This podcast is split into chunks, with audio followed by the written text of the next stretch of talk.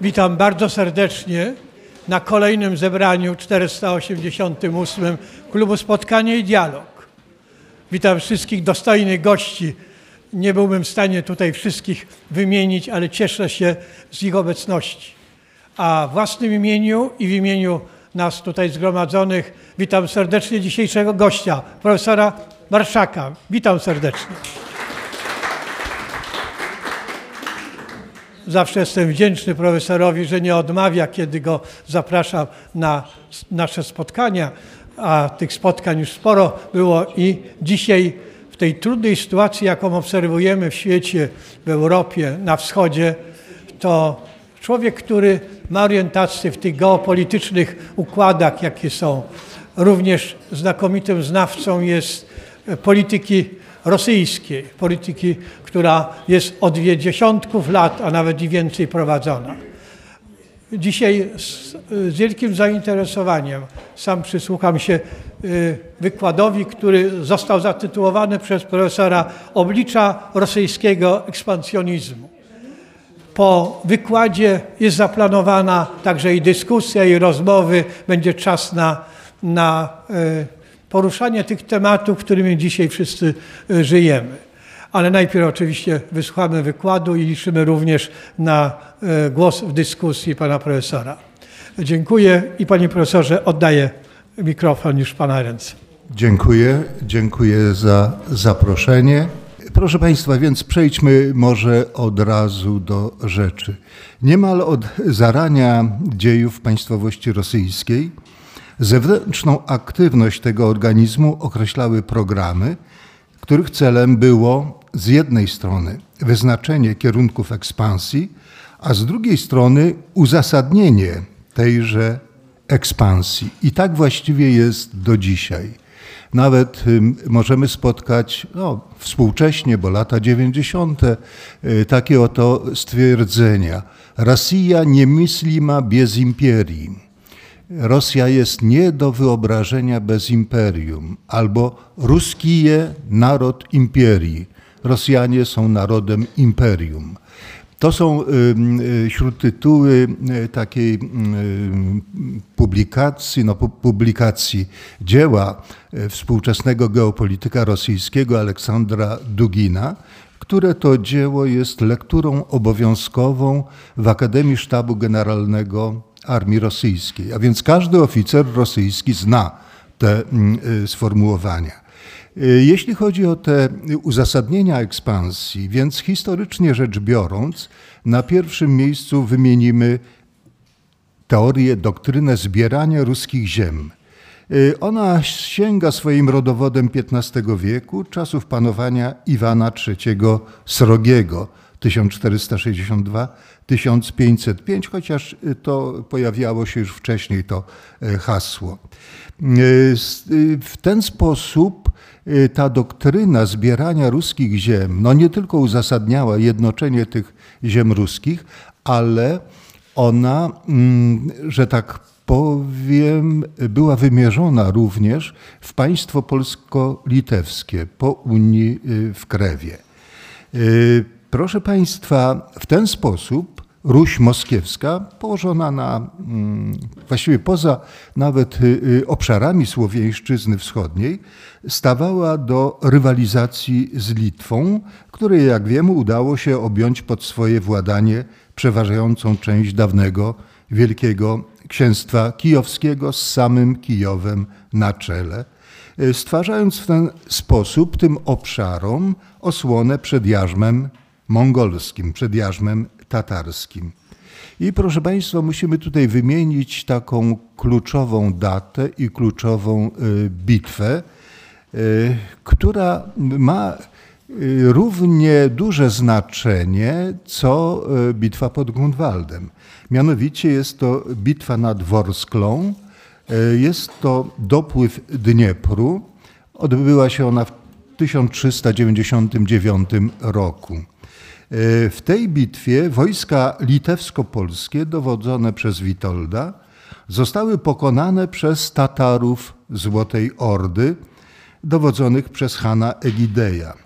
W ten sposób pośrednio i mimowolnie Tatarzy rozstrzygnęli dylemat, który według rosyjskiego historyka Georgija Wiernackiego brzmiał następująco. Gdzie będzie się znajdowało centrum politycznej konsolidacji ziem ruskich? W Moskwie czy w napoły już polskim Wilnie? Napoły polskie Wilno to jest określenie y, Wiernackiego. Program zbierania ruskich ziem zagrażał integralności terytorialnej państwa polsko-litewskiego, podobnie jak używany przez Iwana III Srogiego tytuł gospodar wszystkiej Rusi. I proszę Państwa, rzecz charakterystyczna, dyplomacja Rzeczypospolitej Obojga Narodów konsekwentnie posługiwała się nazwą Wielkie Księstwo Moskiewskie. Nie Ruś, a Wielkie Księstwo Moskiewskie i nie uznawała tytułu carów w wypadku owych wielkich książąt moskiewskich. Sytuacja uległa zmianie dopiero na Sejmie Konwokacyjnym w 1764 roku, kiedy to pod naciskiem carycy Katarzyny II uznano jej tytuł cesarski w odniesieniu do wszech Rusi. No, ponadto zatwierdzono straty terytorialne na rzecz Rosji ujęte w traktacie Grzmutowskiego z 1686 roku, czyli Ukraina lewobrzeżna. Oczywiście wszystko to zapowiadało mm, nadchodzącą epokę rozbiorów. Dążąc do zaboru ziem I Rzeczypospolitej, Rosja chętnie operowała postulatem zbierania ruskich ziem. Podobnej argumentacji o zbieraniu ruskich ziem użyto dla wytłumaczenia agresji na Polskę z dnia 17 września 1939 roku. Komandarm, no skrót od komendant armii, Michał Kowaliow, dowódca frontu białoruskiego, y, którego wojska wkroczyły na teren y, naszego kraju, podpisał ulotkę, która głosiła: Nadszedł czas wyzwolenia bratnich narodów zachodniej Białorusi i zachodniej Ukrainy od ucisku polskich obszarników i kapitalistów. Ziemie te nigdy nie należały do Polaków. Te rdzenne ziemie białoruskie i ukraińskie zagarnęli polscy generałowie i obszarnicy. Jak popatrzymy na genealogię tych polskich generałów, obszarników, to w większości wywodzili się oni właśnie z tych terenów. Współcześnie ta frazeologia o zbieraniu ruskich ziem y, jest czasami używana dla propagandowego wytłumaczenia aneksji części terytorium Ukrainy, już dokonanej aneksji, czyli Krym, bądź postulowanej, czyli Donbas. Kolejna doktryna Moskwa, trzeci Rzym została sformułowana przez mnicha Filoteusza, który żył na przełomie XV i XVI wieku, a pochodził z Pskowa. Jej na, najstarszy zapis pochodzi z 1510 roku. I co głosiła ta doktryna? Upadł pierwszy Rzym, 476, czyli Rzym Zachodni, prawda? Upadł także drugi Rzym, Konstantynopol, zdobyty przez Turków w 1453 roku. Ale trzeci Rzym, Moskwa, stoi i stać będzie, a czwierto mu, że nie bywaty, a czwartego Rzymu nie będzie. Jak może Państwo oglądaliście film, no wspaniały w sensie artystycznym powiedzmy sobie, Iwan Groźny Eisensteina, to w scenie koronacji ta fraza pada z ust no, młodego e, cara e, Iwana IV Groźnego. Koncepcja trzeciego Rzymu weszła do tradycji politycznej rosyjskiej, chociaż niejasny jest jej zasięg i znaczenie. Czy odnosi się ona, no tak jak Rzym. Rzym to jest y, twór uniwersalny, prawda? Y, dominium mundi, jak to czasami określano, a więc miałaby y, ogromny zasięg no, wszechświatowy, czy tylko do świata chrześcijańskiego, czy tylko do chrześcijaństwa y, wschodniego. Ale trzeba tutaj powiedzieć, że doktryna trzeciego Rzymu rozszerzała obszar ekspansji państwa moskiewskiego poza ziemię typowo ruskie, których dotyczyła teoria, doktryna zbierania ruskich ziem. W jej obrębie postulat zdobycia Konstantynopola, określonego po rosyjsku jako Carogród, na kilkaset lat będzie obecny w świadomości elity rosyjskiej. Był on zgodny z generalną linią polityczną Moskwy, zmierzającej do usadowienia się nad Morzem Czarnym oraz uzyskania kontroli nad cieśninami czarnomorskimi. To była tendencja reprezentowana przez cara Piotra Wielkiego i carycę Katarzynę, no powiedzmy Piotra I, niech dla nich będzie wielkim, e, a, e, e, no i caryca Katarzyna II, którą też określają jako wielka. Polityka taka musiała prowadzić i doprowadziła do wojen z muzułmańskim Imperium Osmańskim, co dawało Rosji sposobność wystąpić jako po pierwsze obrońca prawosławia i po drugie obrońca Słowian południowych.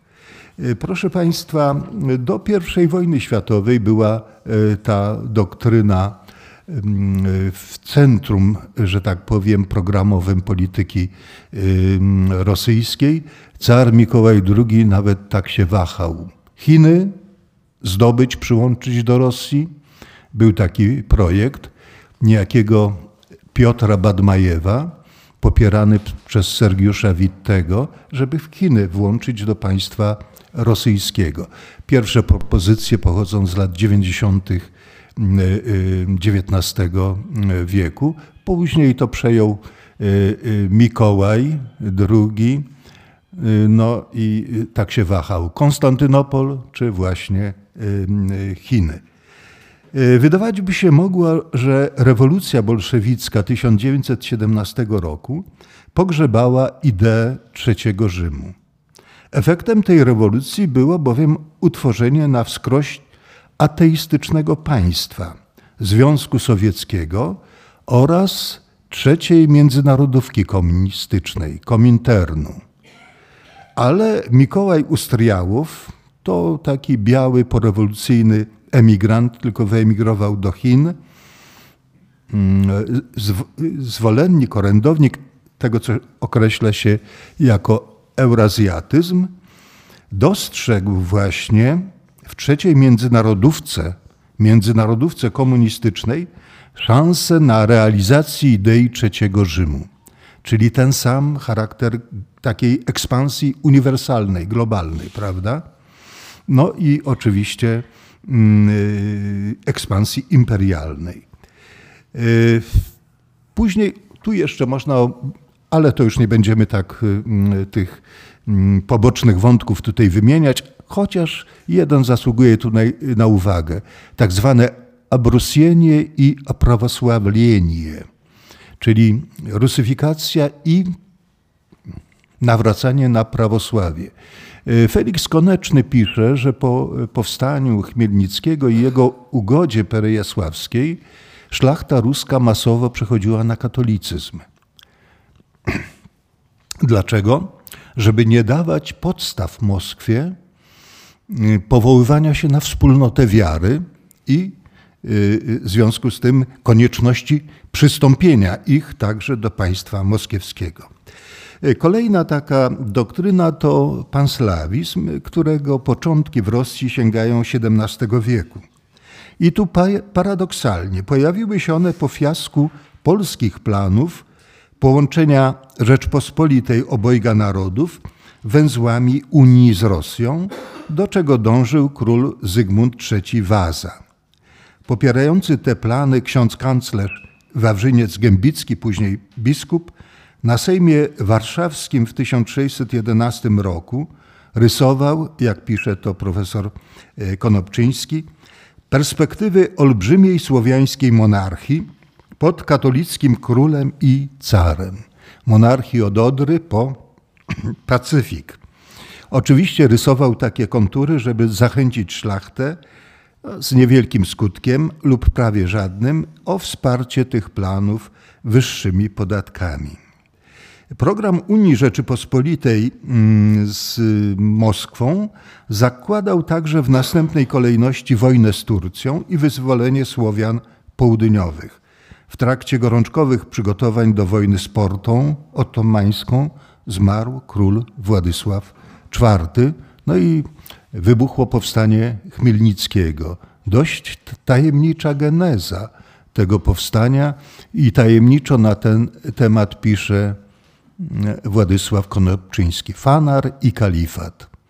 Fanar to zdaje się dzielnica w Konstantynopolu, gdzie był patriarchat prawosławny, a kalifat, sułtan był y, kalifem, aż do 1923 roku, kiedy to kalifat został zniesiony przez Atatürka. Y, Proszę Państwa, y, to takim y, pionierem tego panslawizmu był pochodzący z południa Juraj Kriżanić, chorwacki mnich, który przebywał w Rosji, no miał tam różne przygody, był także na zesłaniu, ale właśnie do, dążył on do zjednoczenia wszystkich Słowian po, y, zyskał dla tych planów takiego sternika polityki rosyjskiej w XVII wieku. Nazywał się on Afanasiej Ordin Naszczokin. Y, drogę do realizacji idei takiego państwa wszystkich Słowian Naszczokin widział w elekcji cara na tron polski, na tron polsko-litewski. Te idee Kryżanica i y, Ordina Naszczokina zostały przypomniane w Rosji w XIX wieku. No i tutaj na uwagę zasługuje mm, odbyty w 1876 roku drugi zjazd y, słowiański, zbojkotowany przez Polaków na znak protestu przeciwko represjom po y, powstaniu styczniowym.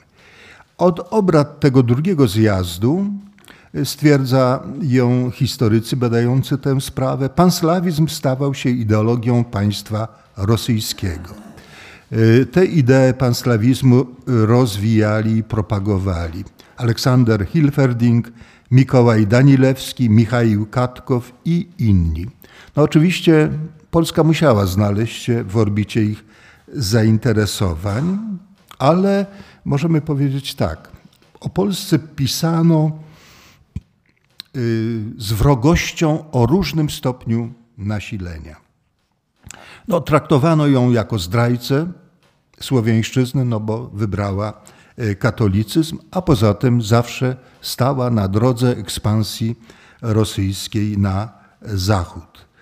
E, w związku z tym nie było miejsca dla Polski i Polaków w tej mm, koncepcji panslawistycznej. No, na przykład Danilewski Y, postulował pełne podporządkowanie Polaków Rosji, a najlepiej rusyfikację językową i mentalną, aż do utraty własnej tożsamości narodowej. No, paradoksem ten y, program panslawistyczny on wpłynął na formułowanie celów wojennych Rosji w I wojnie światowej. Tam pojawił się postulat przyłączenia Konstantynopola i okręgu mm, pogranicznego. No, paradoksem historii jest to, że wydawałoby się, że dopiero po II y, wojnie światowej Stalin y, zrealizował ten program, y, program panslewistów. Nie objął on co prawda Grecji i Konstantynopola, ale jak wiemy na zachodzie doszedł aż do Łaby. W czasie II wojny światowej w celu maksymalnej konsolidacji społeczeństwa sowieckiego do walki z Niemcami Władze bolszewickie sięgnęły znowu po oręż panslawizmu. W 1941 roku, w sierpniu, odbył się w Moskwie pierwszy kongres wszechsłowiański, e, po którym powołano do życia Komitet Wszechsłowiański z generałem Aleksandrem Gundorowem na czele. Nawiasem mówiąc, był on członkiem tej słynnej czy niesłynnej Komisji Burdenki, fałszującej okoliczności sprawstwa e, zbrodni katyńskiej. W składzie tego komitetu znaleźli się ludzie związani z komunizmem obowiązkiem reprezentowania Polaków obarczono na przykład Wandę Wasilewską. Taki szczegół, być może cośkolwiek mówiący. Stalin nie zgodził się, żeby Wasilewska weszła w skład y, komisji owego Burdenki wysłanej do y, Katynia. O co mu chodziło, nie wiadomo. Y, proszę Państwa, cel zasadniczy to propagowanie jedności Słowian w walce z odwiecznym zagrożeniem germańskim. Używaną po rewolucji bolszewickiej frazeologię internacjonalistyczną zawieszono, jak się okazało, na jakiś y, czas. No, y, ta, mieliśmy także w Polsce mm, oddział tego Komitetu Wszechsłowiańskiego. Na jego czele stał mm, znany historyk, profesor Henryk Batowski, ale tu taki szczegół. Na konferencji poczdamskiej nie kto inny, tylko Stanisław Grabski, no najdłużej związany politycznie z endecją, e, chciał wznieść toast za Stalina, wodza wszystkich Słowian. Stalin wymówił się od wypicia, powiedział, że on się nie nadaje na przywódcę wszystkich Słowian. Z racji gruzińskiego pochodzenia czy innych nie wyjaśnił tego. E, proszę Państwa, e, i tutaj trzeba powiedzieć, no były takie efemeryczne e, plany, jak to by wyglądało, to państwo słowiańskie, no taki mało znany autor Mestwin Musiałek, widział to słowiańskie państwo jednonarodowe, ale trójczłonowe. Kolejne jego człony to Słowiańszczyzna Zachodnia, Polacy, Czesi, Słowacy, prawda? Y, y, y, wschodnia, czyli mm, tak, Rusini i, i południowa. Proszę Państwa, papierkiem lakmusowym szczerości Moskwy stała się kwestia serbo-użycka. Batowski z zawodem pisał, Najmniejszy naród słowiański, jak gdyby dla Komitetu Wszechsłowiańskiego rezydującego w Moskwie, nie istnieje. A tutaj były plany, e, proszę Państwa, Wrocław miał być ośrodkiem e, e, kształcenia kadr serbołużyckich. Były plany utworzenia kasztelanii łużyckiej no, one nie zostały y, zrealizowane, chociażby dlatego, że w 1948 roku, jak miecze, jak nożem uciął, y, ta y, frazeologia pansłowiańska czy słowiańska zostaje zawieszona i Moskwa powraca na tory ortodoksji ideologicznej, głosząc internacjonalizm proletariacki. Powód? Stalin rozpoczyna grę o Niemcy. I tutaj właśnie ta mm, idea słowiańska była niepotrzebna, a wręcz nawet y, szkodziłaby temu celowi, czyli zdobycia Niemiec, ale także i Europy Zachodniej, proszę Państwa. Mm, no, na przykład RWPG miała za, według zamiarów Stalina uzależnić całą Europę Zachodnią od surowców tego bloku wschodniego. No ale to tak na marginesie. Proszę Państwa, kolejna doktryna, trójjedyny naród rosyjski. Pojawiła się ona po rozbiorach Polski i miała je uzasadniać, podobnie jak ta wcześniejsza doktryna zbierania ruskich ziem. Otóż co głosiła ta doktryna? Istniał i jest, istnieje jeden naród rosyjski występujący w trzech postaciach. Wielkoruskiej, no czyli rosyjskiej, prawda, białoruskiej Wiadomo o co chodzi i małoruskiej, czyli ukraińskiej. Koncepcję tę rozwijali tacy historycy jak e, e, Kluczewski, Kostomarow, a już w czasach sowieckich niejaki Dzierżawin, zmarły w 1953 roku.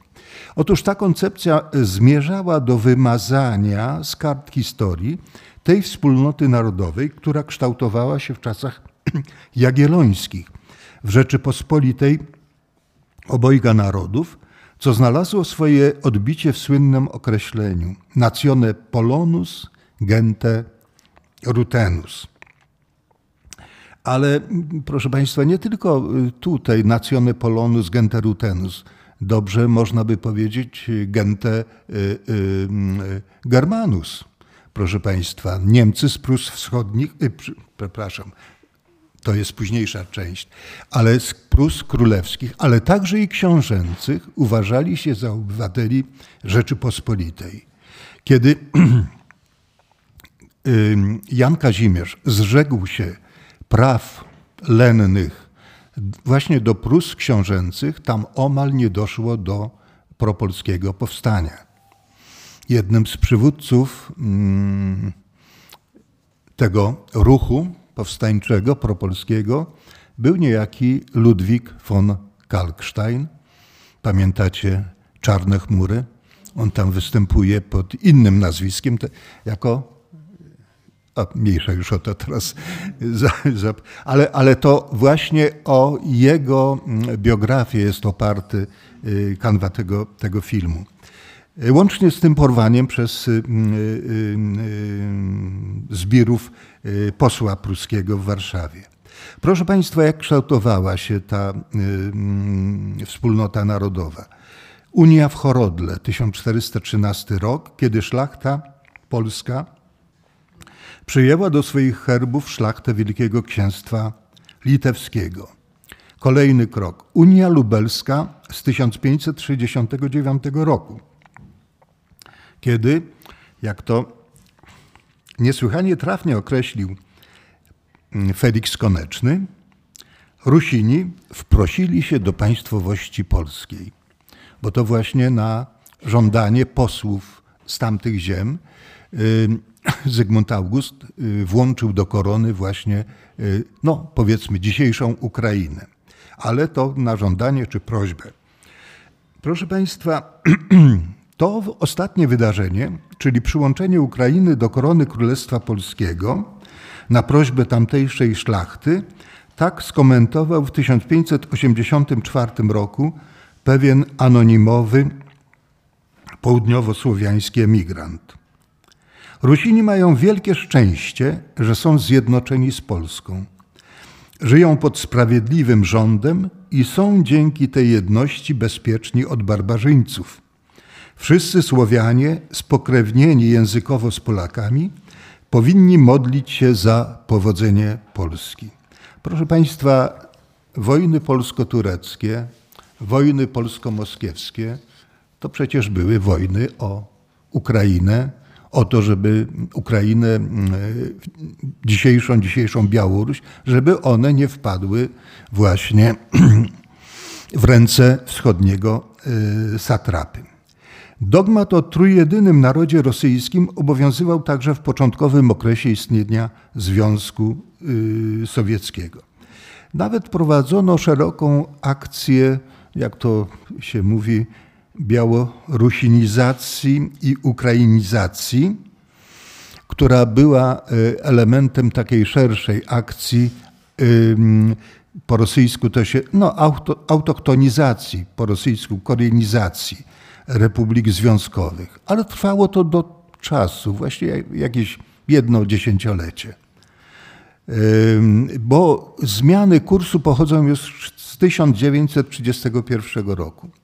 W listopadzie 1938 roku Pantalejmon Ponomarenko, był on szefem komunistycznej partii Białorusi, wystosował do Stalina pismo zatytułowane o białoruskim języku, literaturze i pisarzach.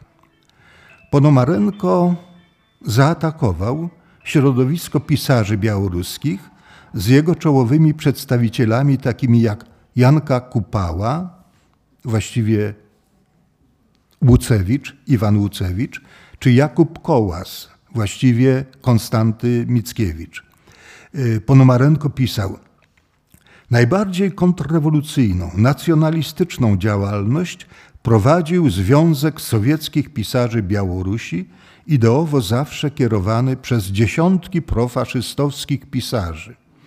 Ich nienawiść do wszystkiego, co rosyjskie, dochodziła do chorobliwej histerii. Donosił Stalinowi Ponomarenko, bo to jest donos w całym tego słowa znaczeniu. I dalej oskarżał on tych twórców. Sama myśl o zbliżeniu języka białoruskiego i rosyjskiego była dla nich rzeczą straszną. W swojej epistole wyciągnął także najcięższy, bo polityczny zarzut. Wrogowie narodu, jakich określił, zamierzają oderwać Białoruś od Związku Radzieckiego i utworzyć samodzielne państwo białoruskie pod protektoratem Polski. Takie represje i takie donosy słano także z Ukrainy. Y, pojawia się wkrótce nowa doktryna naród sowiecki, naród radziecki. Po tym stosunkowo mm, y, krótkim okresie koreanizacji zaczyna się proces forsownej rusyfikacji w republikach związkowych, tym razem jednak nie pod hasłem trójjedynego narodu rosyjskiego, bo to było zbyt wąskie, ale w imię zwolna kształtującej się doktryny narodu sowieckiego. Proszę Państwa, no jeśli na, znacie Państwo takie określenie, najwybitniejszy językoznawca, to tak potem no nawet funkcjonariusze partyjni tak sobie drwili. Oczywiście z tej broszury Stalina marksizm a językoznawstwo. E, wiąże się tym także e, kwestia języka, e, proszę Państwa, bo powiedzmy sobie tak, w myśl ideologii marksistowskiej, komunistycznej, szczęśliwość zapanuje na świecie, kiedy zostaną zlikwidowane antagonistyczne klasy społeczne, powstanie bezklasowe społeczeństwo. No ale to nie wszystko dopełnieniem tej szczęśliwości będzie, kiedy zanikną narody, bo one, istnienie narodów jest źródłem wojen. A więc ma być jeden globalny naród. Czy to była zapowiedź tego, co się dzisiaj nazywa globalizacją, to mniejsza o tą, ale no, nie będziemy, bo to jest inne zagadnienie, nie będziemy do tego y, y, tutaj y, wracać. No ale powstała e, sprawa następująca. No jakim językiem będzie posługiwał się ten naród? I wiecie Państwo, powstał taki instytut jafetydologii. Jafetydologii w Związku Sowieckim. Nawiązanie do Jafeta, prawda? No bo Jafet według e, takiej jeszcze sięgającej nawet średniowiecza e, wypowiedzi, e, to był mm, protoplasta narodów europejskich i języków europejskich. Stąd języki jafetyckie, semickie i chamickie, prawda? No, stał na czele tego niejaki Nikołaj Mar, którego potem najpierw chwalono, potem go Stalin skrytykował. No,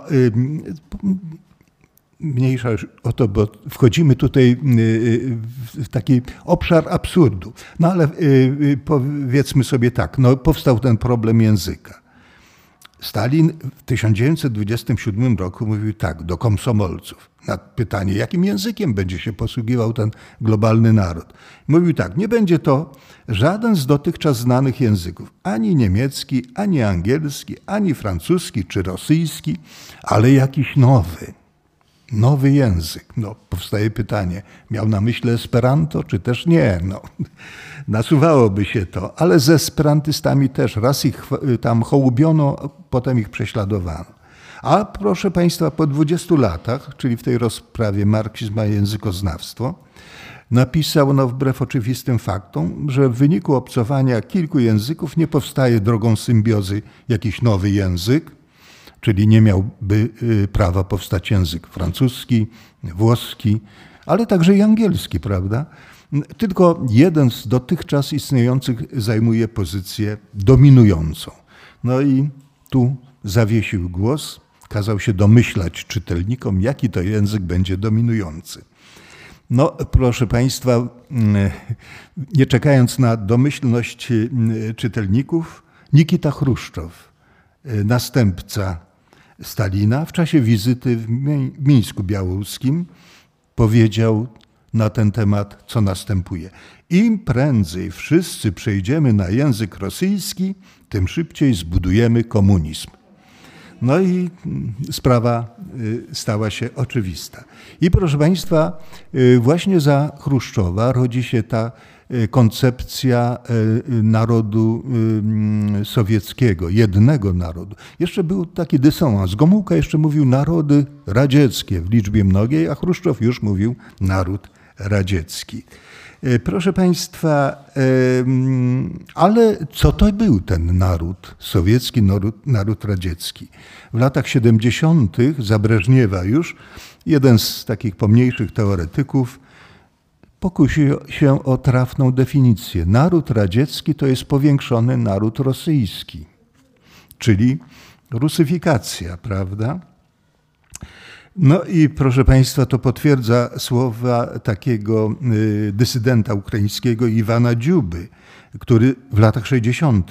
pisał, że cały sens koncepcji narodu radzieckiego polega na uzasadnieniu programu rusyfikacji narodów Związku Radzieckiego.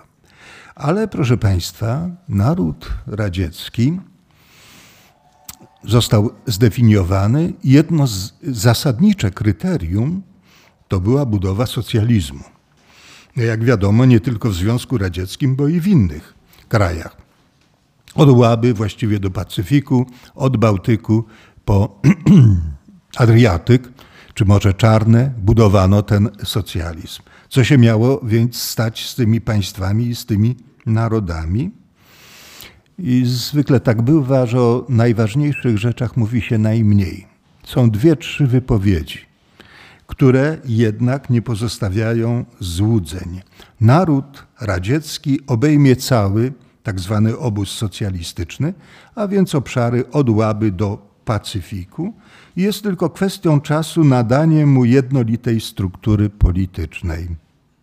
Oznaczać to musiało w praktyce inkorporację tak zwanych y, y, państw tak zwanej y, demokracji ludowej, KDL, prawda, czy państw socjalistycznych w skład Związku Radzieckiego. No, nad Gorliwcem okazał się tutaj bułgarski przywódca komunistyczny Todor Żywkow, który w 1972 roku zwrócił się z petycją o włączenie Bułgarii w skład Związku Radzieckiego. Proszę Państwa, to jednak oznaczałoby przynajmniej dla nas no, wielką zmianę polityczną. Już nawet ta, ta mm, y, bardzo mm, ograniczona suwerenność uległaby całkowicie zanikowi. No i czekała nas rusyfikacja. Był taki pisarz Jerzy Kornacki, może Państwo słyszeliście. No, nie, chyba niezbyt dobry pisarz, członek założyciel Krajowej Rady Narodowej, czyli tego komunistycznego ośrodka władzy. Zostawił po sobie taki dziennik zatytułowany Kamieniołomy, który mu zarekwirowano. No i on tam był przechowywany w archiwum y, pierwszych sekretarzy KC. I on w latach 50. pisał, czy oni nie rozumieją, że wszystko to, co się dzieje w polityce y, kulturalnej, to zmierza do totalnej rusyfikacji narodu polskiego? No, taka, taka y, zresztą jak najbardziej trafna konkluzja mu się y, nasunęła. No, a proszę Państwa, jak na to odpowiedział Zachód? W grudniu 1975 roku odbyła się narada ambasadorów amerykańskich z krajów europejskich w Londynie. Tę naradę prowadził niejaki Helmut Sonnenfeld, który był doradcą Henry'ego Kissingera, a jak wiecie Państwo, Kissinger to był doradca e, prezydentów amerykańskich do spraw bezpieczeństwa. No, Nixona, e, potem e, Geralda mm, Forda. I proszę Państwa, w toku tej narady Sonnenfeld powiedział, z punktu widzenia globalnej równowagi sił między Stanami Zjednoczonymi a Związkiem Radzieckim, bardziej ograniczone, yy, przepraszam, organiczne więzi między tymi państwami a Moskwą, aż do inkorporacji tych państw skład Związku Radzieckiego, nie będą miały żadnego znaczenia. Nie wpłyną na globalną równowagę sił. Czyli zapalił zielone światło. Czy to był jego pomysł, czy pomysł jego pryncypała, czyli Kissingera? To jest bardzo niepokojąca, niebezpieczna postać, proszę Państwa. Jeśli coś się złego pojawiało, to Zawsze gdzieś tam był mm, w tle Henry Kissinger. Proszę Państwa, ale może nie będziemy tutaj rozdrabniać tej kwestii. To wystąpienie było tajne, poufne, ale już w 1976 roku przedostało się ono do prasy. Jest rzeczą charakterystyczną, że z państw bloku wschodniego tylko Rumunia półoficjalnie skrytykowała tę doktrynę Sonnenfelda. W trakcie kampanii prezydenckiej 1976 roku doktryna Sonnenfelda została zaatakowana przez Ronalda Reagana, który określił ją w swoim przemówieniu jako sprzedaż podbitych narodów i zmuszanie ich do zaakceptowania swego niewolnictwa. Sam Sonnenfeld tłumaczył się później przed komisją kongresu amerykańskiego, że y, sens jego wypowiedzi został y, wypaczony przez dziennikarzy. Proszę Państwa, kolejna doktryna internacjonalizm proletariacki. Pamiętacie Państwo, proletariusze wszystkich krajów, łączcie się. Proszę Państwa, y, obowiązywał on jako, jako hasło programowe właściwie przez cały okres istnienia Związku Sowieckiego, z przerwą obejmująca lata 1941-48, kiedy to reaktywowano ideę słowiańską.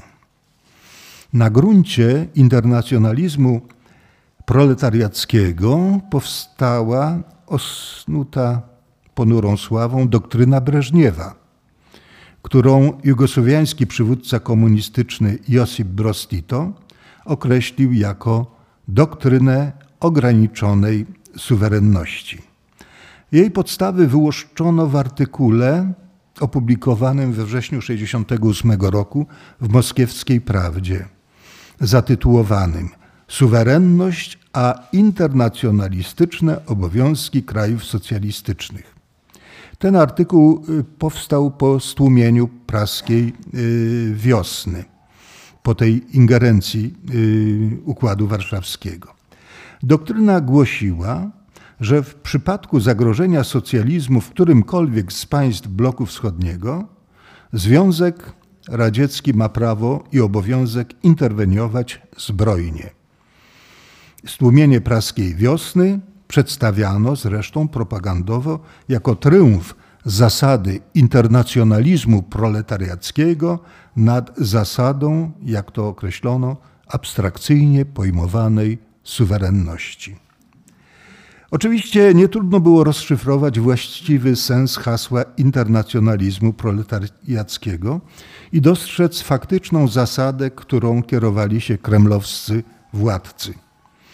Nie kto inny jak Władysław Gomułka w swoich wspomnieniach napisał tak.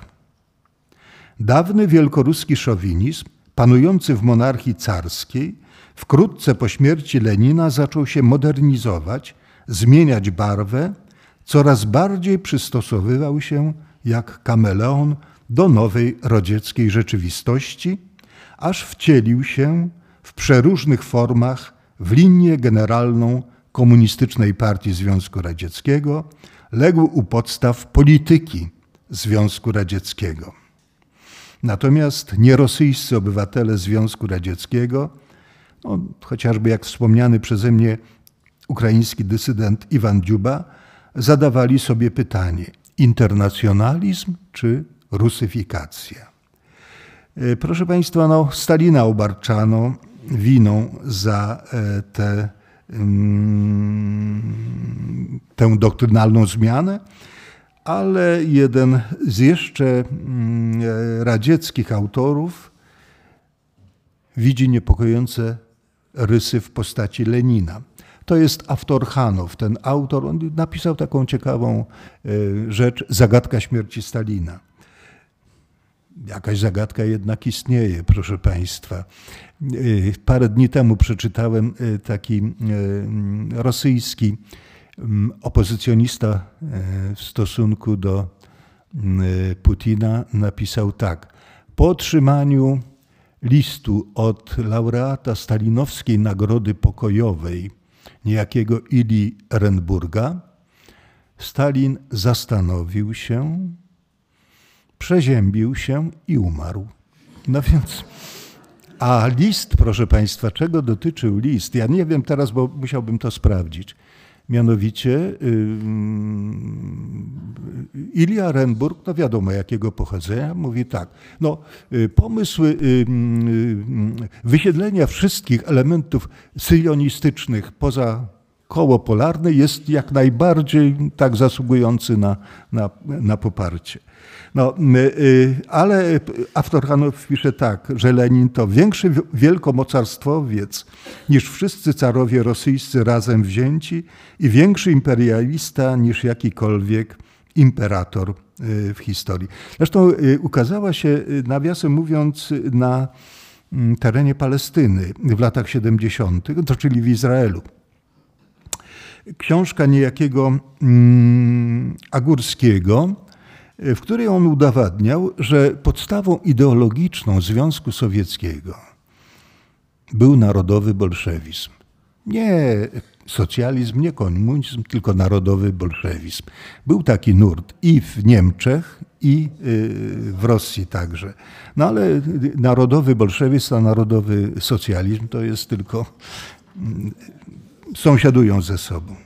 Proszę Państwa, współcześnie, czyli po y, tym y, krachu Związku Sowieckiego, właściwie przez pewien okres czasu y, ta elita rosyjska jak gdyby miotała się między narodem Rosji a trójjedynym narodem rosyjskim.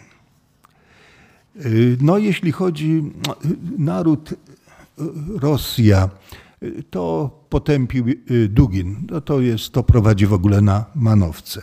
Natomiast Putin był zwolennikiem, no, czy teraz jest, no, trudno powiedzieć, tezy o trójjedynym narodzie rosyjskim. On y, w 2013 roku na przykład powiedział, Rosjanie i Ukraińcy są jednym narodem. W związku z tym y, istnienie Ukrainy jako państwa jest nonsensem prawda? Bo jeden naród to po co dwa państwa. No, nawiązywano tutaj do Rady Perejasławskiej, do Bogdana Chmielnickiego, który poddał, jak wiemy, Ukrainę Rosji w 1654 roku.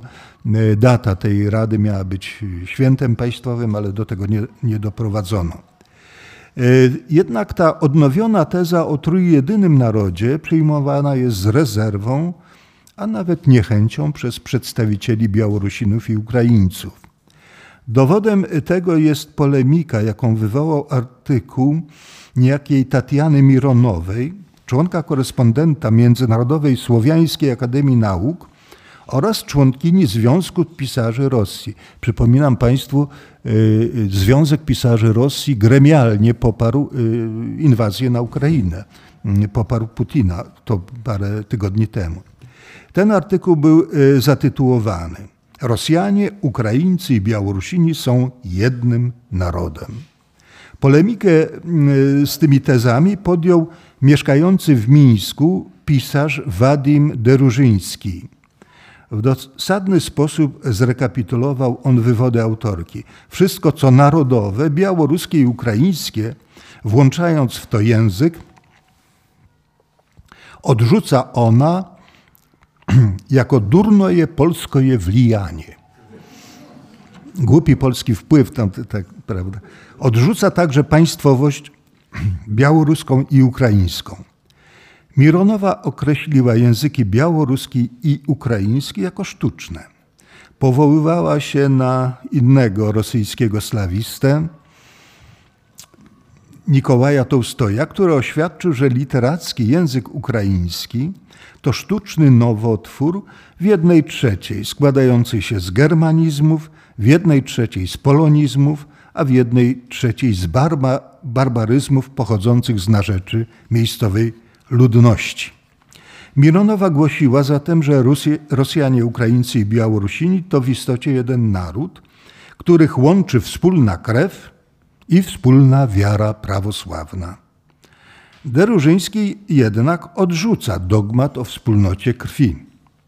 Powołał się w tym miejscu na opinię białoruskiego biologa Aleksieja Mikulicza, który w wywiadzie z 30 czerwca 2010 roku powiedział, że Białorusini, jeśli chodzi o ich genetykę i wygląd zewnętrzny, bliscy są polskim Mazurom, a nie Rosjanom czy nawet Ukraińcom. Przy czym jeśli chodzi o Rosjan, to podkreślał, że mają oni wiele wspólnego z Ugrofinami. Derużyński odrzuca także dogmat o wspólnocie wiary. W 1795 roku, kiedy Białoruś, Wielkie Księstwo Litewskie, znalazło się, jak to on napisał, pod okupacją rosyjską, było na tym terenie 38% katolików, 39% unitów, czyli grakokatolików, 10% Żydów i 6,5% prawosławnych. To z kim Rosjanie u nas w Wielkim Księstwie Litewskim byli braćmi w wierze? Z Żydami, z katolikami czy unitami? Oczywiście pyta retorycznie. Proszę Państwa, no i przechodzimy teraz do współczesności na gruncie rosyjskim. To jest koniec ideologii i powrót geopolityki. Ideologia, no, zgadzają się tutaj wszyscy, zbankrutowała ta dawna ideologia. Jakkolwiek y, taki mm, współczesny, on jest politykiem, y, mm, dziennikarzem, parę tygodni temu powiedział, że program, y, nawet 10 y, dni konkretnie temu, powiedział, że program Putina to będzie stalinizm bez socjalizmu. No, ale oznacza to też y, krach ideologii. Proszę Państwa, i rzeczywiście obserwujemy renesans geopolityki i właściwie mm, jakąś taką erupcję wydawnictw geopolitycznych na terenie Rosji. We wszystkich uczelniach wyższych geopolityka jest przedmiotem wykładanym, są podręczniki. No, tutaj wspomniałem już niejakiego Aleksandra Dugina. No, jest on autorem dzieła zatytułowanego Podstawy geopolityki, dość chaotycznego, ale napisanego z dużą erudycją. Jako konsultant naukowy tego dzieła wymieniony został generał Kłokotow, kierownik Katedry Strategii Wojennej Akademii Sztabu Generalnego Federacji Rosyjskiej. I sama książka, jak już mówiłem, należy do kanonu lektur e, słuchaczy tej uczelni. Dugin, parafrazując XV-wieczną formułę zbierania ruskich ziem, stawia przed Rosjanami zadanie zbierania imperium. Jednak nie chodzi mu li tylko o rekonstrukcję dawnego Związku Radzieckiego. Inspirowany doktryną eurazjatyzmu, tak rosyjskiego, jak i zachodnioeuropejskiego, wysuwa o wiele ambitniejszy projekt zjednoczenia Eurazji od Atlantyku do Pacyfiku, od Oceanu Lodowatego do Zatoki Perskiej. Ta integracja miałaby przebiegać wzdłuż linii kierunkowych Moskwa-Berlin, Moskwa-Tokio oraz Moskwa-Teheran. Partnerzy Moskwy na poszczególnych kierunkach osiowych tworzyliby własne imperia. Berlin, Imperium Europejskie, Tokio, Imperium Oceanu Spokojnego, Teheran, Imperium Środkowo-Azjatyckie. Rosji, zajmującej centralne położenie w tej konstelacji, przypadałaby rola Y, kierownicza. Jaki jest cel stworzenia takiej struktury? Położenie kresu hegemonii amerykańskiej w świecie. Dugin jest zdania, że integracji Eurazji na kierunku zachodnim przeszkadza, przeszkadza kordon sanitarny, czyli państwa Międzymorza Bałtycko-Czarnomorsko-Adriatyckiego z Polską na czele. Jego recepta jest prosta: należy zniszczyć kordon sanitarny.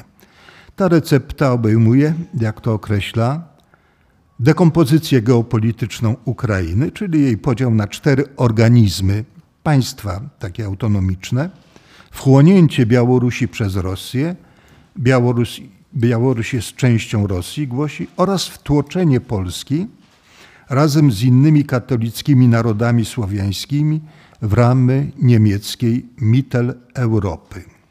Ale trzeba też pamiętać, że inni geopolitycy rosyjscy, przykład Aleksiej Mitrofanow, deputowany do Dumy, y, proponują powtórny rozbiór Polski między Niemcy i Rosję. Mitrofanow y, napisał, Polska powinna być zredukowana do 40% swojego obecnego y, terytorium. Projekt Dugina, przynajmniej w niektórych swoich aspektach, doczekał się włączenia go do programu polityki zagranicznej Moskwy. W listopadzie 2010 roku Władimir Putin zaproponował utworzenie wspólnej przestrzeni od Władywostoku do Lizbony. Zaproponował to na łamach niemieckiego dziennika Süddeutsche Zeitung w listopadzie 2000 właśnie, 2010 roku. Zyskał aplauz. Na Zachodzie ten program został poparty przez Angelę Merkel dwukrotnie, przez Emmanuela Macrona, też jest wypowiedź na ten temat. Poprzednia koalicja niemiecka, czyli CDU, CSU, SPD, włączyła taki postulat do swojej umowy koalicyjnej. Proszę Państwa, o co chodzi na Ukrainie w tej chwili? Y, dzisiaj jest szósty, tak? Wczoraj y, niejaki Dmitrij Miedwiediew, były prezydent i były premier Rosji, na swoim kanale napisał, że to, co się dzieje na Ukrainie, to y, jest, ma na celu stworzenie wspólnej przestrzeni od Władywostoku do Lizbony. To jest fragment większej całości. Y, stąd, może jeszcze tutaj nawiążę do tego, ale na razie y, dokończę ten y, wątek. Proszę Państwa, za integracją Eurazji w takim putinowskim kształcie wypowiedział się francuski generał Jean-Bernard Pinatel. Generał wychodzi z założenia, że istotnie w okresie zimnej wojny istniała zbieżność interesów Stanów Zjednoczonych i Europy Zachodniej wobec zagrożenia ze strony komunizmu, ze strony Związku Sowieckiego. Sytuacja zmieniła się od czasów Gorbaczowa. Obecnie, stwierdzał on, interesy Europy Zachodniej i Rosji są komplementarne. Wobec powyższego generał Pinatel wysuwa, jak to określił jeden z recenzentów, zuchwałą tezę o potrzebie odwrócenia sojuszy, odsunięcia się Europy od Stanów Zjednoczonych i zwrócenia się w stronę Rosji. Powstanie w ten sposób wielki blok od cieśniny gibraltarskiej do cieśniny Berlinga, liczący ponad 800 milionów e, mieszkańców, no, z wielkimi mm, rezerwami czy zasobami i surowców, powiedzmy sobie, znacznym potencjałem nuklearnym także, wysokimi technologiami na zachodzie Europy. Inną wizję y, przedstawia w swoich książkach Tatiana Graczowa. Jest ona pułkownikiem, kierownikiem katedry w Wojennej Akademii, Akademii przepraszam, Sztabu Generalnego Armii Rosyjskiej. Ale jaką katedrą zawiaduje, to nie, nie udało mi się to ustalić. Widocznie jest to tajemnica y, y, wojskowa. Chociaż ta pani y, ma tam takie wypowiedzi w internecie, możemy, no, ubiera się tak tradycyjnie po rosyjsku. Otóż, proszę Państwa, w jej optyce zasadniczy konflikt, walka dominująca we współczesnym świecie toczy się między reprezentującą dobro świętą Rusią i reprezentującą siły zła niewidzialną Hazarią. O co chodzi z tą Hazarią? U Dugina jest, jest tam taki podrozdział Hazarski Wapros, kwestia hazarska. Czytam, czytam, o żadnych Hazarach tam nie ma, tylko Jewreje, Jewreje, Jewreje, czyli chodzi tak, o diasporę żydowską, to jest, proszę Państwa, y, ta y, teoria y, przypisywana Arturowi Kestlerowi, pisarz austriacki pochodzenia żydowskiego. On napisał taką książkę, trzynaste pokolenie, trzynaste plemię, że Aszkenazyjczycy, o uściślijmy to, czyli wschodnioeuropejscy Żydzi, nie są pochodzenia semickiego, tylko hazarskiego, turkskiego, prawda? No, tak. Więc proszę Państwa, Hazarzy stworzyli państwo nad Dolną Wołgą, a w VIII wieku przyjęli jako religię państwową judaizm. Zostali pobici w 965 roku przez księcia kijowskiego Światosława, co stało się powodem zapiekłego, wielowiekowego antagonizmu między nimi a Słowianami. Według Tatiany Graczowej obecnie na świecie istnieją tylko dwa imperia metafizyczne – święta Ruś i zawzięcie prowadząca przeciwko niej wojnę Hazaria. Tylko te dwa jądra imperialne, jedno napełnione duchem chrześcijańskim, drugie skoncentrowane, drugie to skoncentrowane wcielenie antychrysta. Wszystkie procesy gospodarcze, polityczne i duchowe są kształtowane wokół nich. Właśnie te dwa jądra przyciągają do siebie narody i państwa narodowe na zasadzie wyboru. Hazaria zawdzięcza swoją potęgę temu, że udało jej się podporządkować sobie Stany Zjednoczone Ameryki. Pierwszej kolejności uczyniła to na polu finansowym. Hazarskie dynastie finansowe, przede wszystkim Rothschildowie, konsekwentnie od dziesiątków lat zmierzały do tego. Napotykały na opór ze strony niektórych prezydentów amerykańskich, ale w końcu dopięły swego. W 1913 roku Senat USA przyjął ustawę o federalnym systemie rezerw, a następnego dnia podpisał ją prezydent Woodrow Wilson. Graczowa przytacza to, tu opinię niejakiego Mullinsa. Konstytucja przestała być najważniejszą ustawą dla narodu amerykańskiego i nasze swobody zostały przekazane niedużej grupie bankierów międzynarodowych.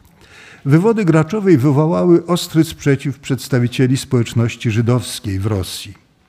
Aleksander Brod, kontrowersyjny obrońca praw człowieka, popierający Putina i popierany przez Putina. Dlaczego kontrowersyjny obrońca praw człowieka? E, zdobył rozgłos w 2004 roku, kiedy zapowiedział, że postawi przed sądem reżysera filmowego Mela Gibsona za nakręcenie filmu Pasja oraz te instytucje, które upowszechniały ten film na terenie Rosji. No ale a propos y, tej książki Graczowej napisał to zbiór szowinistycznych, pseudoprawosławnych, antysemickich mitów.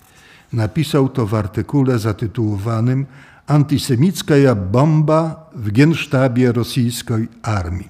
Zapowiedział też podjęcie interwencji w prokuraturze generalnej, Ministerstwie Obrony i w innych instancjach w sprawie pociągnięcia autorki do odpowiedzialności. Proszę Państwa, jeszcze może kilka uwag tutaj na temat tego, co się współcześnie e, dzieje. Wiemy, że e, od 24 lutego Ukraina jest atakowana, została najechana e, przez e, Rosję. Jaki, jakie zadanie sobie mm, stawia Rosja? No, najważniejsze w tym wystąpieniu Putina to była demilitaryzacja Ukrainy i denazyfikacja. Demilitaryzacja, proszę Państwa, czyli pozbawienie Ukrainy siły zbrojnej, y, y, uczynienie jej słabym y, krajem. Przy czym tutaj trzeba powiedzieć, że już na gruncie tej demilitaryzacji Moskwa osiągnęła rezultat, mianowicie Ukraina zrzekła się arsenału nuklearnego w zamian za memorandum budapesztańskie w którym zagwarantowano jej, co jej zagwarantowano, integralność terytorialną, suwerenność i to, że nie będzie wobec niej stosowana jakakolwiek polityka dyskryminacyjna. Memorandum zostało podpisane przez szefów rządów trzech państw. Rosja, Stany Zjednoczone i Wielka Brytania. Więc tu jest to, powiedzmy sobie, Ukraina strzeliła sobie bramkę samobójczą, prawda? Druga bramka samobójcza to jest powiedzmy renesans y, banderowszczyzny. Niestety to jakby na zamówienie propagandy kremlowskiej. I teraz y, Kreml y, używa tego, tego określenia denacyfikacja. Ukraińcy to banderowcy, to naziści i tak dalej, i tak dalej. Po co to było? jakież zasługi ma Bandera dla sprawy ukraińskiej. Nie, nie, to jest. Ale proszę Państwa, y, musimy tutaj powiedzieć, że y, możemy zaobserwować pewne różnice, jeśli chodzi o Rosję. Jeszcze przed tą agresją doszło do takiego incydentu. Generał pułkownik Leonid Iwaszow w rezerwie wystosował taki apel przeciwko wojnie na Ukrainie, przeciwko wojnie z Ukrainą, stwierdzając, że to do niczego nie doprowadzi. Iwaszow nie jest wcale gołębiem, to jest imperialista rosyjski, związany z tak zwanym klubem izborskim, tak, także on niewiele lepszy jest od Putina. Tylko zdaje się, że no, jakoś realnie, realnie ocenia y, sytuację. Y, stoi on na czele takiego mm, Związku Oficerów Rezerwy. Z tym tylko, że w tym związku oficerów rezerwy jest też niejaki pułkownik Kwaczkow, który wręcz przeciwnie, domaga się, domaga się y, rozprawy z Ukrainą. Należy to do końca doprowadzić. I rozmowy w Stambule, które się toczyły, rosyjsko-ukraińskie, ten Kwaczkow y, zgroźnie zapowiedział, to jest ostatnia zdrada Putina. Jeśli dalej będzie szedł tą drogą, to y, y, nie wiadomo, co go czeka. On był zamieszany w jakiś zamach stanu, ów Kwaczków, ale to mniejsza o to. Proszę Państwa, ta operacja już właściwie po kilku dniach została oceniona poniekąd jako nieudana. Mianowicie 7 marca 24 rozpoczęcie tej y, operacji, 7 marca, tak, generał dywizji Aleksander Władimirow udzielił wywiadu y, pismu y, rosyjskie, rosyjskiemu kurier wojenno-przemysłowy. I proszę Państwa, co tam, zadano mu takie pytanie. Jak oceniasz postępy naszych wojsk? Na to on odpowiada tak. Nasz naczelny wódz mówi, czyli prezydent, że operacja przebiega, przebiega zgodnie z harmonogramem, z pominięciem flanki silnie ufortyfikowanych obszarów obronnych. Chcę w to wierzyć. Ale ponieważ jestem profesjonalistą, który więcej niż raz dowodził oddziałami w sytuacji bojowej, uważam, że są rzeczy, których nie można zignorować. Po pierwsze, cele polityczne wojny i ustawienia podczas operacji nie ulegają zmianie. Po drugie, z narodem może rozmawiać tylko sam wódz naczelny, a nie jego pomocnicy, głosem wodza. Po trzecie, wojna musi być jak najbardziej zdecydowana i szybka miała trwać 2-3 dni, czyli już nie jest to y, spełnione. W przeciwnym razie nasz sukces może przerodzić się w porażkę. Po czwarte, wojna pozycyjna jest zawsze katastrofalna. Obrona prowadzona jest tylko przeciwko silniejszemu wrogowi. Y, wojska rosyjskie po kilku dniach przeszły właśnie do tej wojny pozycyjnej, przyjęły nawet y, pozycje obronne, prawda? Czyli Mm, załamał się ten blitzkrieg, jak to mówiono. Y, po y, piąte, wszelkie przerwy w toczącej się wojnie są zawsze tylko z korzyścią dla naszego wroga. Po szóste, w stanie wroga i na jego terytorium jego władza powinna być zawsze zniszczona, a nasza ustanowiona. Niezawisła Gazeta y, opublikowała taki artykuł, mówi, ale jak to tam wygląda ta denazyfikacja? Przecież tam nic się nie dzieje. Nie ma na tych zajętych terytoriach y, y, takich działań, prawda? Siódma przestroga właściwie. Skoro władza wroga tkwi w miastach, trzeba je brać z natarcia i pomimo tego, że w tych miastach cywile pozostają zakładnikami i stanowią element ich obrony. Po ósme, cele ratowania życia naszych żołnierzy są święte, ratowanie życia cywilów jest pożądane, ratowanie życia żołnierzy wroga wcale nie jest wskazane. To okrutne i nieubłagane prawo wojny. Nie zamknęliśmy całkowicie nieba nad Ukrainą. Nasze dowództwo wojskowe działa mm, tak ostrożnie, jak to tylko możliwe, niespecjalnie w pośpiechu. Co tu jeszcze? No tak, proszę Państwa, mm, krytykuję jeszcze inne tutaj aspekty. I y, proszę Państwa, jeszcze na koniec chciałem tak. Mm, jego wizja tego generała, a zapewne nie tylko jego osobista. Wojna na Ukrainie pokazała, że świat jest już podzielony na dwie części. Istnieje cywilizacja śmierci, Zachód, ze wszystkimi jej deformacjami społecznymi i patologiami moralnymi. Istnieje również cywilizacja życia, Rosja, Indie, Chiny.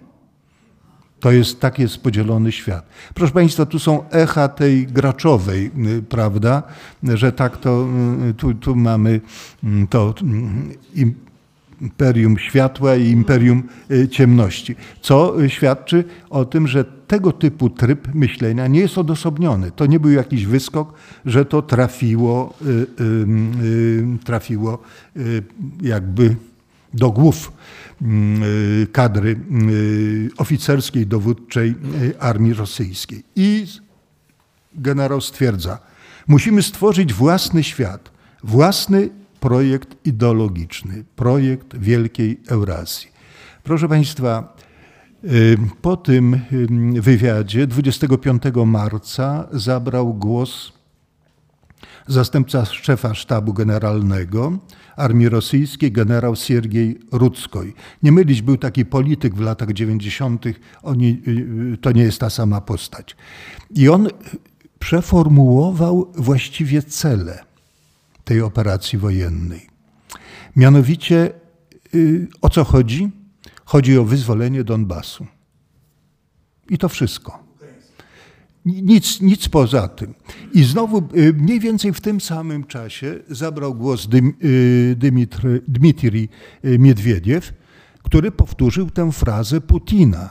No nie tylko Donbas, tam uznanie Krymu i tak dalej, ale także demilitaryzacja i denazyfikacja. No i powtórzył to, jak powiedziałem wczoraj, też tę demilitaryzację i denazyfikację, ale po to, żeby stworzyć projekt wielkiej, on też użył terminu wielkiej Eurazji, tylko Wielka Eurazja u Miedwiediewa to jest od Lizbony do Władywostoku, a u y, Władimirowa to jest Rosja, y, Chiny i Indie. Y, taki trójkąt eurazjatycki. I rzeczywiście, y, proszę Państwa, to jest też nie jest nowość. W 1998 roku ówczesny premier Rosji Jewgenij Primakow zgłosił taki y, projekt. Y, proszę Państwa, jeśli y, w internecie tam jest takie moje prawie godzinne nagranie, tam mówię o tym, o tym, także o tym projekcie od Lizbony do Władywostoku i o niszczeniu kordonu sanitarnego, który dotyka także nas, proszę Państwa. Nie tylko Ukraina jest niszczona. No, mam tutaj przed sobą taki artykuł szefa sztabu armii rosyjskiej. To jest generał Walerii Gerasimow. który uchodzi za głównego teoretyka wojny hybrydowej. Wojna hybrydowa według generała polega na stosowaniu niemilitarnych środków i narzędzi do osiągnięcia militarnego celu, celu wojny, prawda? Jest to wszystko rozpisane. No nie będę tutaj się y, w to wgłębiał, ale Gerasimow napisał tak, że y, do y, tych niemilitarnych środków prowadzenia wojny należą także na przykład operacje humanitarne. Wydarzenia na wschodniej granicy Polski, granicy polsko-białoruskiej, przez niektórych zostały określone jako kryzys humanitarny, prawda? Jakby, to znaczy, nie wiem, czy czytali Gerasimowa. Być może tylko instrukcje dostali, żeby tak mówić, ale proszę Państwa, to się składa na ten właśnie obraz. E, no, jest też takie pojęcie jak wojna prawna. To jest y, w doktrynie chińskiej wojennej z 2003 roku, ale to wcale nie oznacza, że inni nie stosują wojny prawnej. Jesteśmy obiektem wojny prawnej. Wykorzystuje się instytucje prawne i pewne regulacje prawne do tego, żeby wobec nas zrealizować główny cel wojny, a według Klauzewica celem wojny jest poddanie przeciwnika woli agresora. To, co robi TSUE wobec Polski, to jest, oni żądają od nas właściwie bezwarunkowej y, kapitulacji. Proszę Państwa, jeden taki przykład. No tu znacie Państwo y, Turów, prawda? Turów, kopalnia, y, elektrownia. W klasycznej wojnie to, żeby wyłączyć z ruchu y, taki obiekt, to wysyła się eskadrę bombowców albo ostrzał rakietowy. W wojnie prawnej co robimy? Jest jednoosobowe orzeczenie sądowe, bo nawet nie wyrok, prawda? Z zamiarem, że y, efekt będzie y, podobny. I to nie jest jedyny y, tego typu przypadek. No, musimy mieć świadomość tego. Czyli, proszę Państwa, w chwili obecnej wojna na Ukrainie, tak jak to mówią rosyjscy przedstawiciele życia publicznego, to nie tylko Miedwiediew, ale także Ławrow. To jest wojna o mm, zmianę obecnego układu y, międzynarodowego. Obalenie hegemonii amerykańskiej y, no i ustanowienie świata wielobiegunowego. Świata wielobiegunowego, a świat wielobiegunowy to określenie jest zastępcze w stosunku do starego, klasycznego określenia strefy wpływów strefy wpływów. Świat zostanie więc podzielony na e, strefy wpływów. Stanom Zjednoczonym przypisuje się tylko li tylko wpływy w Ameryce e, Północnej. A e, jeśli chodzi tutaj o nasz region, no jeśli nie ulegniemy, mówią po dobroci na razie, to y, zostaniemy y, siłą wtłoczeni y, w tę przestrzeń od Władywostoku do Lizbony. Tak. No, dziękuję Państwu za uwagę.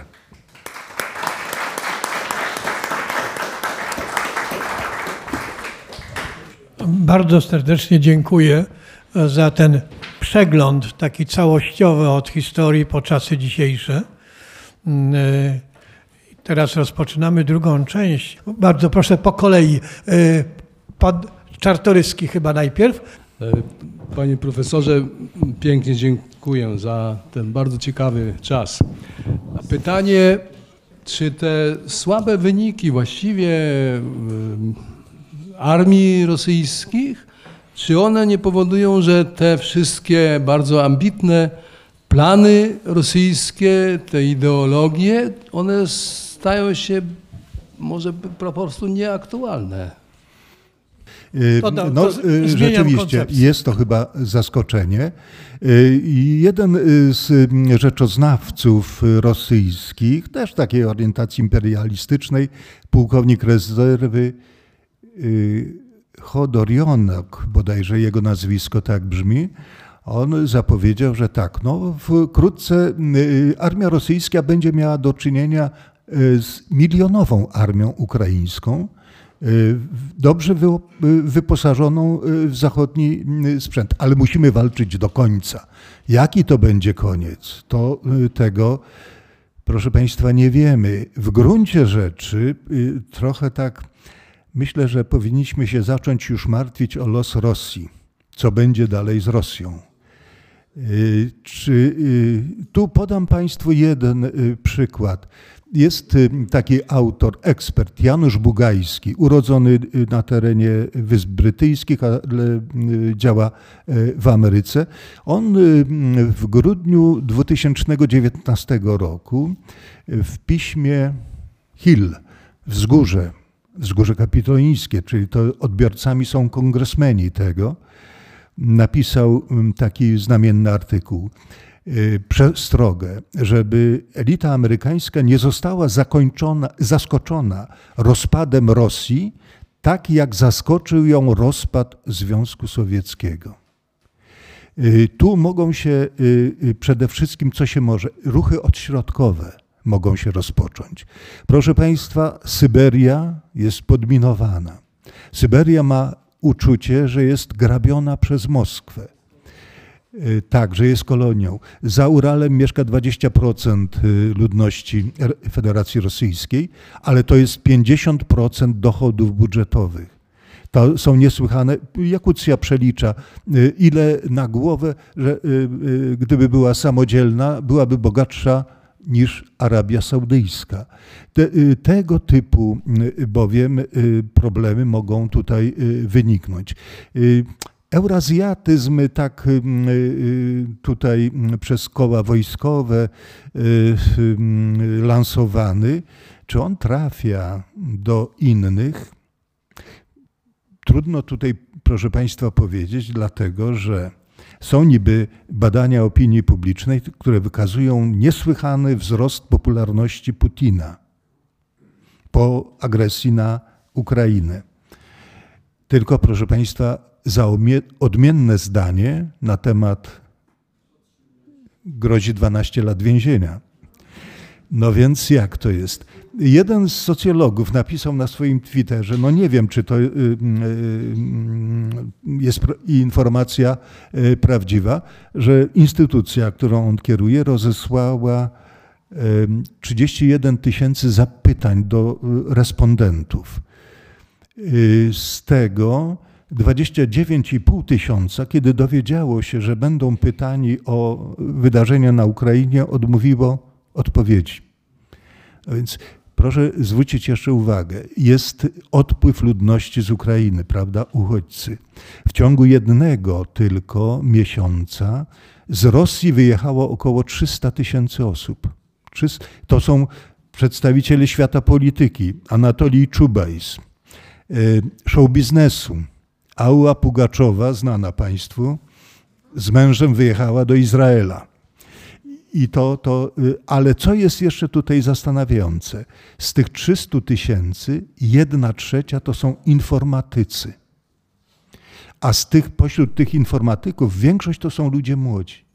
Przenoszą się za granice nawet y, y, całe firmy informatyczne z pracownikami i z ich rodzinami. Także to mm, wypływ mózgów następuje z tej Federacji Rosyjskiej. Sankcje, niezawisła gazeta napisała, te sankcje to jest y, chirurgia szokowa. Ani rząd, ani bank centralny, ani y, biznesmeni, ani oligarchowie, ani zwykli Rosjanie, obywatele nie spodziewali się tak szybkich i tak dotkliwych sankcji. Ale proszę Państwa, one no, muszą o, o, y, od, y, być kontynuowane, żeby odniosły skutek. Tak zastanawia mnie ten apel Miedwiediewa wczorajszy, y, ta wspólna przestrzeń. No, oczywiście on jest y, adresowany do Europy Zachodniej. Wiemy, że ona się waha tutaj pod tym y, względem. No, więc tak to y, wygląda tu w tym Teraz pan Piotr Gaglik, później pan Janusz Rudnicki. Bardzo proszę. Ja chciałbym nawiązać do dwóch wątków, które pan profesor tu poruszył. Jeden wątek nazwijmy doktrynalny, a drugi wątek geopolityczny, prawda? To, może, to widać. I y, z takim naciskiem chciałbym tutaj dodać, a później zadać pytanie, czy pan się z tym zgadza, że to tak jest i połączyć te dwa wątki. Na pewno jesteśmy świadomi jako Polacy, że jest coś w rodzaju ideologii czy ujęcia geopolitycznego, również w historii Polski, który znamy pod hasłem Rzeczpospolitej, tej wielonarodowej Rzeczpospolitej. Ona tkwi w kulturze polskiej do dzisiejszego dnia. Nasze zachowanie wobec, obecnie wobec Ukrainy czy wobec Białorusi jest też refleksją tej sytuacji. I tu pytanie jest do Pana, oczywiście jedno pytanie jest retoryczne, że podstawowym wrogiem przez 350 lat tej koncepcji jest państwo moskiewskie. Bo nie byłoby państwa moskiewskiego, gdyby nam by się udało na przykład przez Władysława IV zrealizować tą Wielką Rzeczpospolitą. Ale to jest jedna kwestia. I teraz uważam, czy pan y, podnosi również podobny temat, że tymi wrogami, bym powiedział, naturalnymi polskiego zachowania wobec kryzysu ukraińskiego, który jest refleksem Rzeczpospolitej, to jest moja teza, tej starej tezy, to co mówimy o Międzymorzu, od Morza Bałtyckiego po Morze Czarne, to też jest ten refleks. I naturalnymi, bym powiedział, nie politycznymi, ale naturalnymi wrogami tej koncepcji jest z jednej strony wielka Rosja, a z drugiej strony jakakolwiek koncepcja niemiecka Europy. Dlatego te dwie struktury są wrogami na zabój tej koncepcji. To jest moja teza, jeśli chodzi o to, co się dzieje. Natomiast druga kwestia, ja nie jestem zwolennikiem tezy, że Rosja słabnie. Słabnie w tym sensie, jak jest dziki zwierz. Kiedy zwierz jest ranny i słabnie, to jest najgroźniejszy. To jest ostatnie podrygi niedźwiedzia rosyjskiego, które mogą być nieobliczalne. Musimy być tego świadomi. Ja uważam, że Rosja prowadzi wojnę ograniczoną. Ale czy zdecyduje się na całość? Oby nie. To jest pytanie zawieszające. No, y, to, że Niemcy i Rosja w różnych wcieleniach y, są przeciwnikami państw i narodów położonych właśnie w naszym, naszej części Europy, to jest rzecz oczywista. Proszę Państwa, niszczenie kordonu sanitarnego, tak jak to w 90 latach ogłosił Dugin, postępuje w ciągu ostatnich trzech dziesiątków lat. Jugosławia, według generała Galua, zniszczona przez Niemców.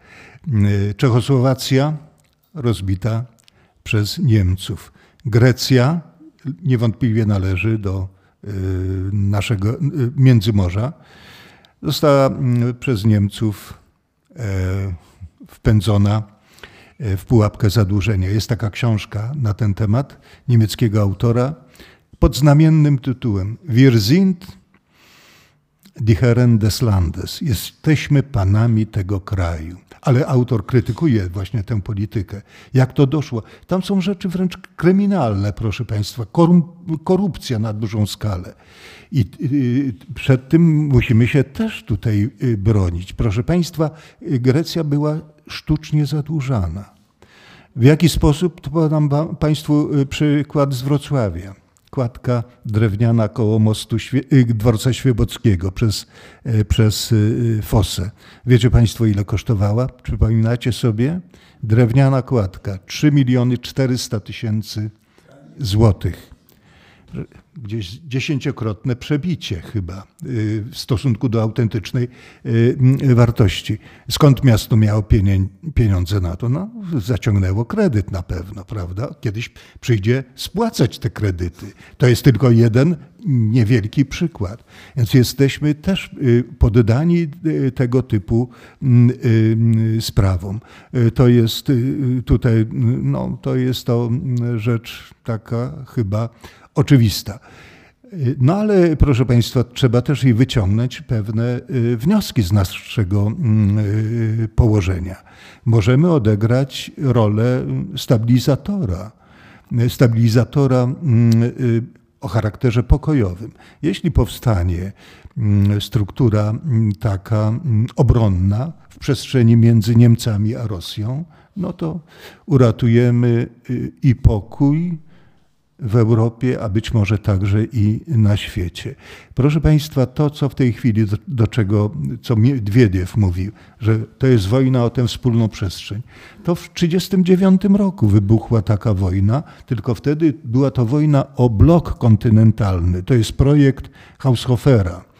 No i to się zakończyło y, katastrofą y, globalną, na skalę globalną nie wiemy, jak się zmienią, e, e, mogą się zmienić fronty.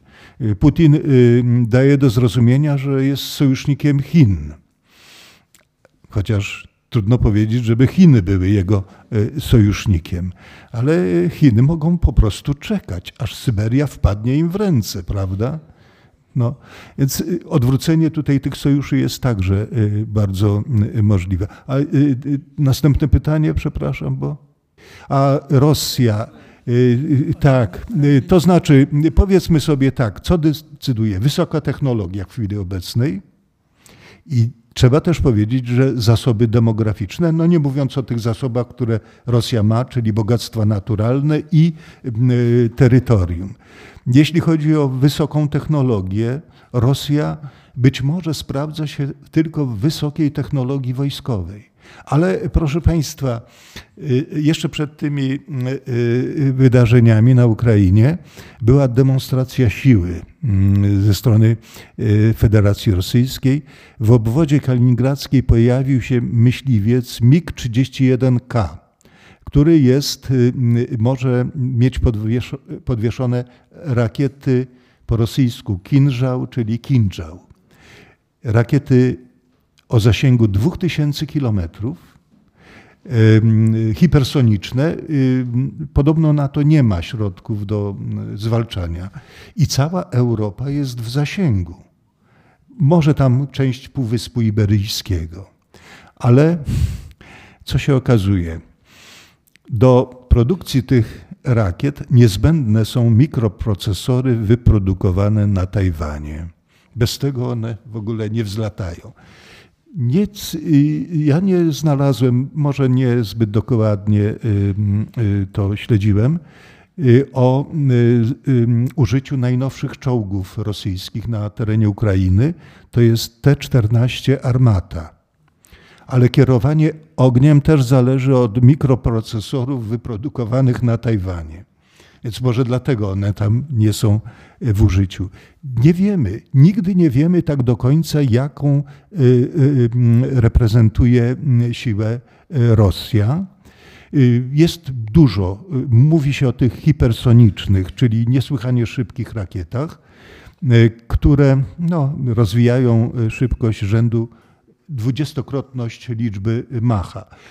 Ostatnio y, ukazał się komunikat mówiący o tym, o udanej próbie amerykańskiej też tych y, hipersonicznych rakiet, ale y, Putin nawet kiedyś drwił, po co macie Amerykanie produkować, to kiedy możecie kupić od nas, prawda? Ja chciałbym Państwu powiedzieć jedną rzecz. Kryzys kubański, 1962 rok, Chruszczow, prawda? No i wtedy groza.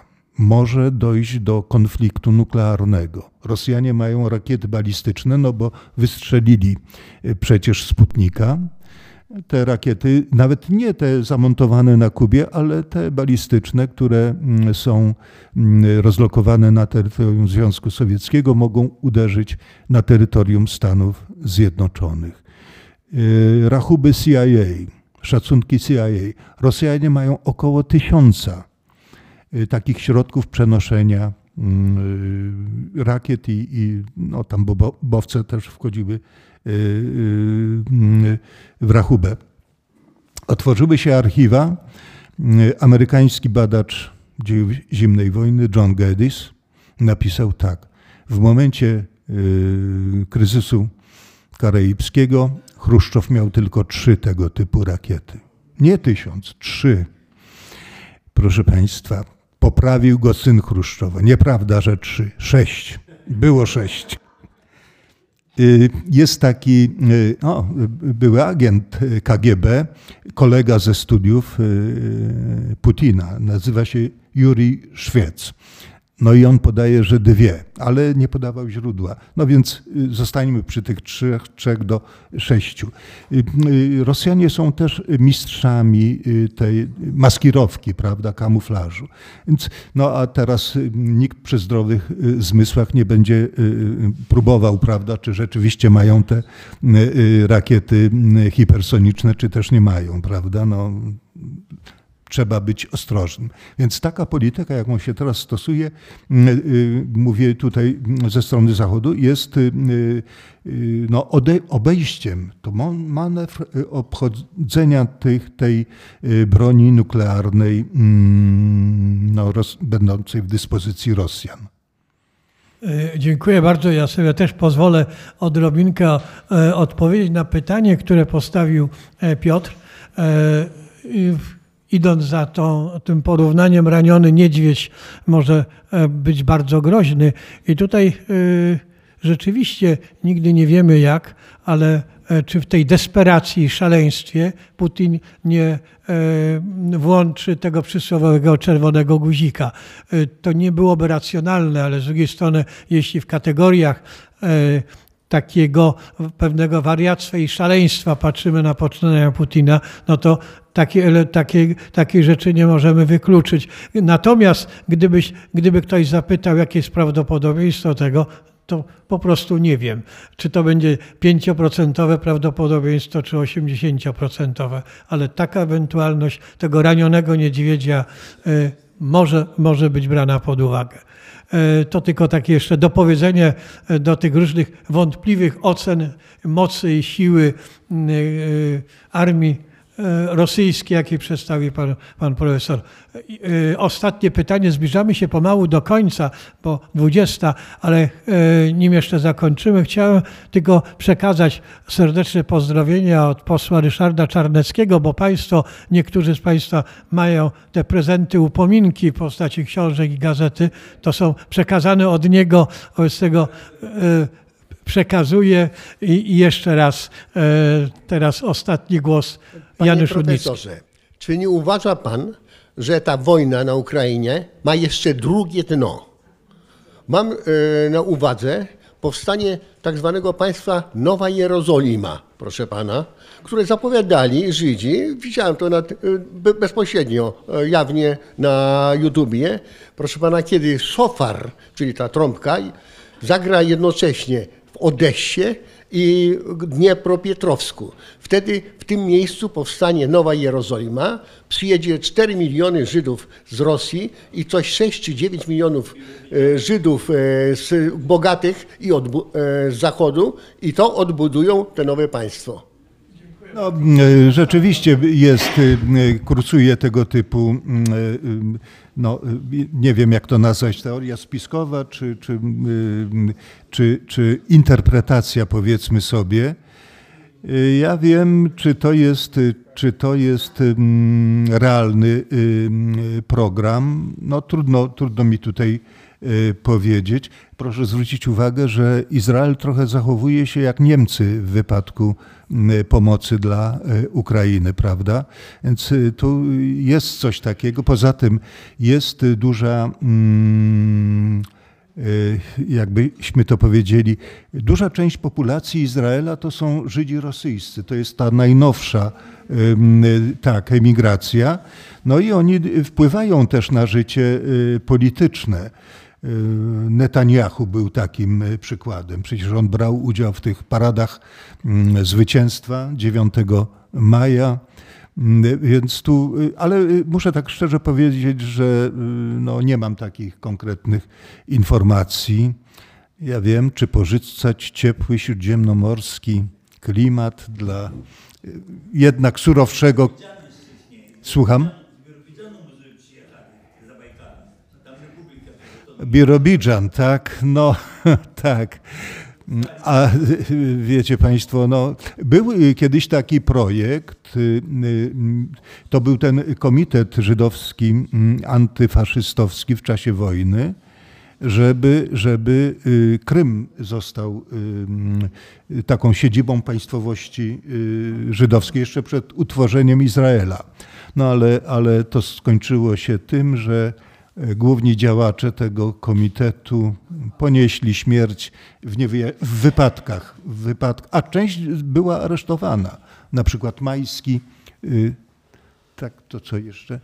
Dziękuję bardzo. Ja zapowiadałem, że już ostatnie, ostatnie pytanie i ostatnia wypowiedź, więc już chcę być konsekwentny. Zapraszam na kolejne spotkanie, ale teraz chciałem jeszcze raz bardzo serdecznie panu profesorowi podziękować za dzisiejszy wykład.